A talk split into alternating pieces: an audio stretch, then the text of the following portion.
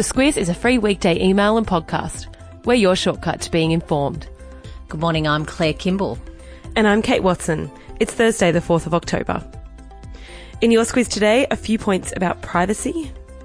The debate about Donald Trump's fortune continues. The fight over the GST. And why our beer consumption is becoming a bit fancy. This is your Squiz today.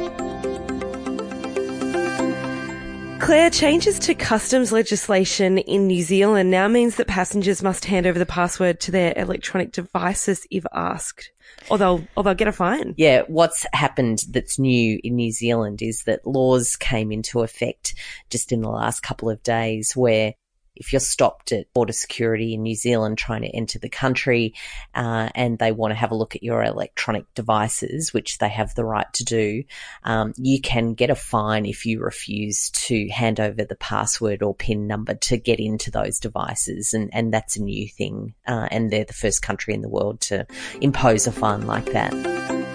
Speaking of privacy, there's a bit more information on Facebook's most recent breach by hackers.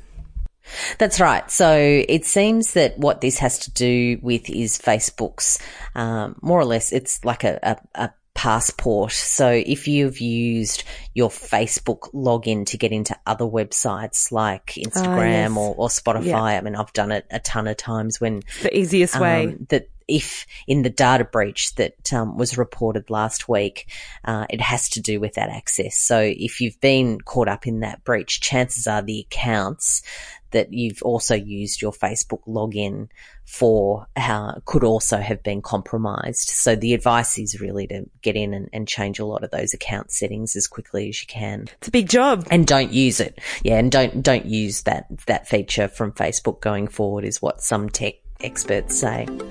Okay. Uh, and just when it seemed it couldn't get any worse, a volcano has erupted on the island of Sulawesi in Indonesia. What are the chances?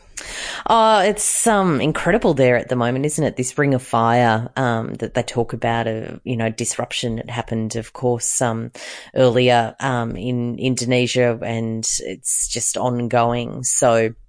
Yeah, the death toll is now past 1400 in, in Sulawesi. Still lots of reports that aid uh, getting to people has been very difficult. There's some areas apparently that haven't received any assistance. And while they're reasonably confident that um, they've probably recovered as many survivors as they possibly can in the main areas, there's still areas that haven't received any assistance at all. So, And that volcano eruption, is there any fallout from that? Is it No, difficult no. to get in and out?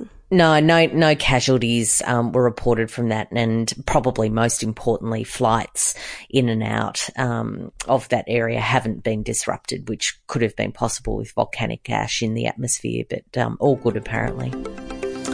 Uh, Donald Trump has been accused of committing tax fraud, or the Trumps have been accused of committing tax fraud by the New York Times. And turns out he also might, might not be a real millionaire. Look, ongoing is this narrative about Donald Trump, of course, fueled by him, but also, you know, part of New York legend is exactly how did he build his empire and how big is his empire. Um, Don, the way Donald Trump tells it, he was given a million bucks by his father when he was a younger man, and he turned that into his great big ten billion dollar empire through property and uh, and other investments. But uh, the New York Times says that that's not correct. Actually, um, he got at least um, four hundred and thirteen million dollars from his father's real estate empire, uh, and much of that money was actually um, put together through dodging tax. So. Donald Trump says that's not right, and actually their their calculations are, are way off and and sort of put together with some pretty iffy accounting. So that um that tale is ongoing, I think. Yeah, Trump and the media disagreeing. It's not a, it's not, that's not new. It is not new. Uh, back here in Australia, the tampon tax is set to go. All the states agreeing to the policy put to them by the federal government yesterday. Yeah, that was a foregone conclusion. They went into that Treasurers meeting yesterday, all agreeing that that was going to happen. But the piece of disagreement was that uh, the ongoing debate about how the GST is carved up.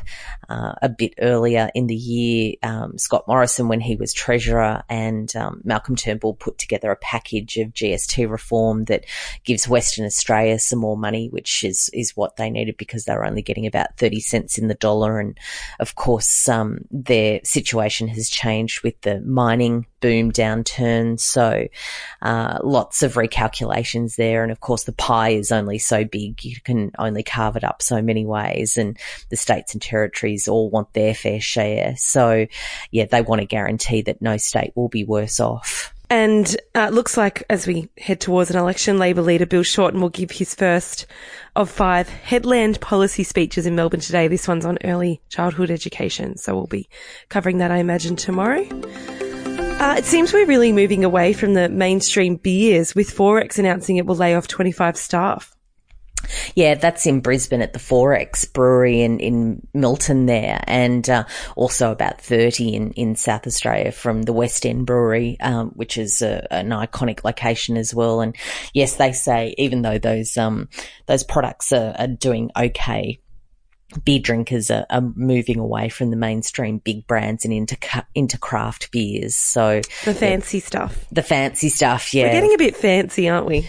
Look, we all are. I think as yeah. um, as the, particularly around grog, um, you know, the everyone says we're we're drinking less, but we're drinking better, and if drinking better means not drinking XXXX, I guess that's what Queensland beer drinkers are doing. I'm sure plenty of them are still drinking XXXX.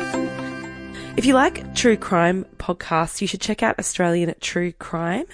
Emily Webb is a journalist and true crime author, and she joins Meshel Laurie and gives listeners the inside story of some of Australia's worst crimes. They like to think of themselves as the leading ladies of true crime. They've had 7 million downloads, so I tend to agree. Uh, Australian True Crime is available on all podcast platforms, so put that on your weekend listening list. And what's the subject line today, Claire? Uh, blame it on the boogie, which is oh Theresa um, May. Theresa May, yeah, yes. you would have um, woken up this morning and seen reports. If you haven't, it's in the um, in the email. She's given her speech to the Conservative conference, which was highly anticipated. She's under a lot of pressure at the moment over Brexit from uh, lots of people stalking her from inside the party as well. And yeah, she boogied onto stage um, to ABBA's Dancing Queen, which is a reference to her recent um, robotic dance moves. And um, yeah, she's got a sense of humour. No matter the pressure. She so, really does. Yeah, good on her. God, good on her. Oh, yeah, can't dance, but you know. Oh, she, but apparently, and look, interestingly, um, Dancing Queen, um, she actually, before she was Prime Minister, uh, went on a program in the UK called Desert Island Discs and she nominated the song as one of her favourites. So it's clearly authentic as well. Yeah, she can't help herself. Uh, jump into the Squiz Today email, plenty more news in there, including uh, an 18.3 kilogram turnip. It's a whopper. Yeah. It's a whopper. Uh, we Thanks for listening to the Squiz Today podcast, and we will chat to you tomorrow. The Squiz is a free weekday email and podcast. We're your shortcut to being informed. Sign up at thesquiz.com.au. We talk a lot about cybercrime and hacking because almost every day there seems to be some breaking news about another big data breach. But NordVPN can help protect you online kind of like a cyber bodyguard. It protects your personal and sensitive data while you're online to stop it from falling into the wrong hands. That way, you don't have to worry about keeping your identity and private data safe every time you log on. And even if you make a mistake and click on a dodgy link or open a suspicious email, NordVPN's threat protection will kick in and delete it before it makes a mess of your computer. To find out more and get a great discount, visit NordVPN vpn.com forward slash squiz today.